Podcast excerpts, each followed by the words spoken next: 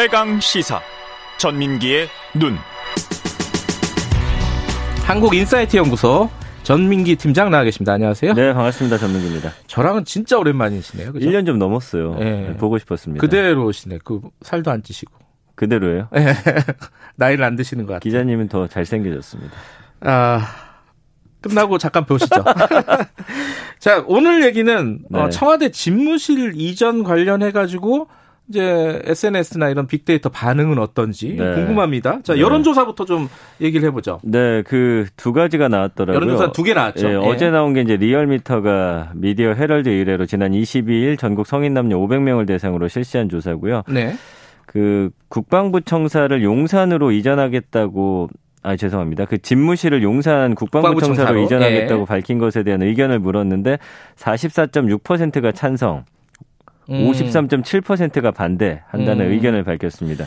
53대 44 이 정도 되는 거네요. 네. 요 여론조사는. 예. 네, 그 지역별로는 광주 전라도가 반대 85.2, 찬성 12.4, 반대 네. 의견이 특히 높았고요. 대구 경북은 찬성 비율이 60.6, 반대도 39.4나 됐고요. 음. 서울이 찬성 비율이 58.4, 반대 39. 찬성이 높아요, 서울이. 그죠? 네, 그러네요. 어, 요게 좀 음. 특이하더라고요. 맞습니다. 예. 연령대별로 보면 40대가 반대가 62.2%로 높게 나타났고요. 20대도 59.9, 50대 56.1. 예, 70대 이상에서는 반대 비율이 38.3 이 나왔습니다. 아, 70대 이상에서 압도적으로 찬성을 하고 있군요. 그렇습니다. 그래서 음. 이번 조사가 무선 유선 자동 응답 방식으로 진행됐고 응답률은 7.6%, 표본 오차 95% 신뢰 수준에서 플러스 마이너스 4.4% 포인트고요. 이 앞선 조사에서는 하나 더 이제 있었죠. 네, 예. 국민의 58%가 반대한다. 음. 이건 이제 미디어 토마토가 뉴스 토마토 이래로 19일 20일 전국 18세 이상 남녀 1,018명을 대상으로 했고요. 어, 대통령 집무실 이전에 반대한다. 58.1%로 나왔네요. 일단 반대 여론이 여론조사 상으로는 많습니다. 예, 많은 걸로 지금 나타나고 있습니다. 네. 자, 여론조사 말고 빅데이터. 이제 이게 궁금합니다. 이게 이제 일주일 동안 언급량이 한 23만 건 정도 돼요. 음, 높은 거예요, 이거? 굉장히 높은 거예요. 네. 왜냐하면 음. 곱하기 4 하면은 한 80에서 90만 네. 건 혹은 그 이상이 될 수도 있는데 어, 한 달에 100만 건이면 아주 높은 겁니다. 근데 왜 곱하기 4를 하는 거예요?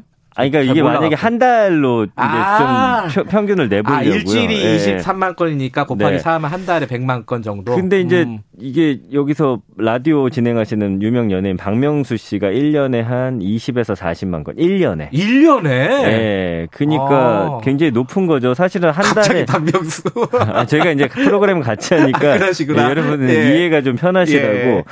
예. 그래서 일주일에 10만 건만 돼도 온 네. 국민이 아는 좀 뉴스에서 그렇군요. 거의 음. 첫 번째, 두 번째 헤드라인으로 다루는 뉴스 정도다 생각하시면 음, 되거든요. 네. 그러니까 이 정도면 지금 어마어마하게 관심이 높다라고 보시면 될 것 같아요. 언급량이 엄청 높다. 근데 이제 문제는 네. 어, 감성어입니다. 긍부정 비율이 24.4 대 68.1이에요. 그 부정이 68.1. 68이에요? 요거는 이제 찬반은 아닌데 오. 집무실 이전에 대해서 부정적으로 이제 단어가 붙은 그렇죠, 비율이거든요. 그렇죠. 음. 그래서 뭐 예를 들면 어이가 없다, 한심하다, 반대한다, 혈세 음. 낭비다, 역풍이 분다, 뭐 심지어 생쇼다 이런 말도 있고요. 횡포다라는 말도 있고요. 음. 졸속철이다 이런 말도 그러니까 있고요. 연관 검색어랑 좀 비슷한 개념인 거. 어, 맞습니다. 거죠? 예. 그래서 아니, 그러니까 연관 검색어라고도 볼 수 있고요. 그러니까 예. 문장이 만들어지잖아요. 음, 네. 그럼 요 이전과 관련해서 어떤 단어들이 많이 붙어 있나요? 어쨌든 부정적인 단어가 많이 붙는 게 붙는 게 68% 정도 맞습니다. 된다. 네, 네, 네.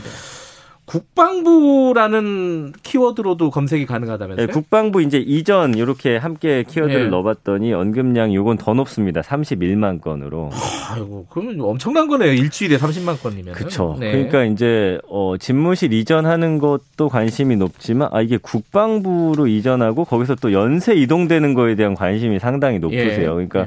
거기 뭐 비용이라든지 뭐 등등 해가지고 위치 네. 뭐 최근에 이제 지하 벙커 이야기도 나왔고요. 뭐 등등등 인수위와 이제 민주당의 갈등도 또 요 안에 또 부각이 되고 있고요.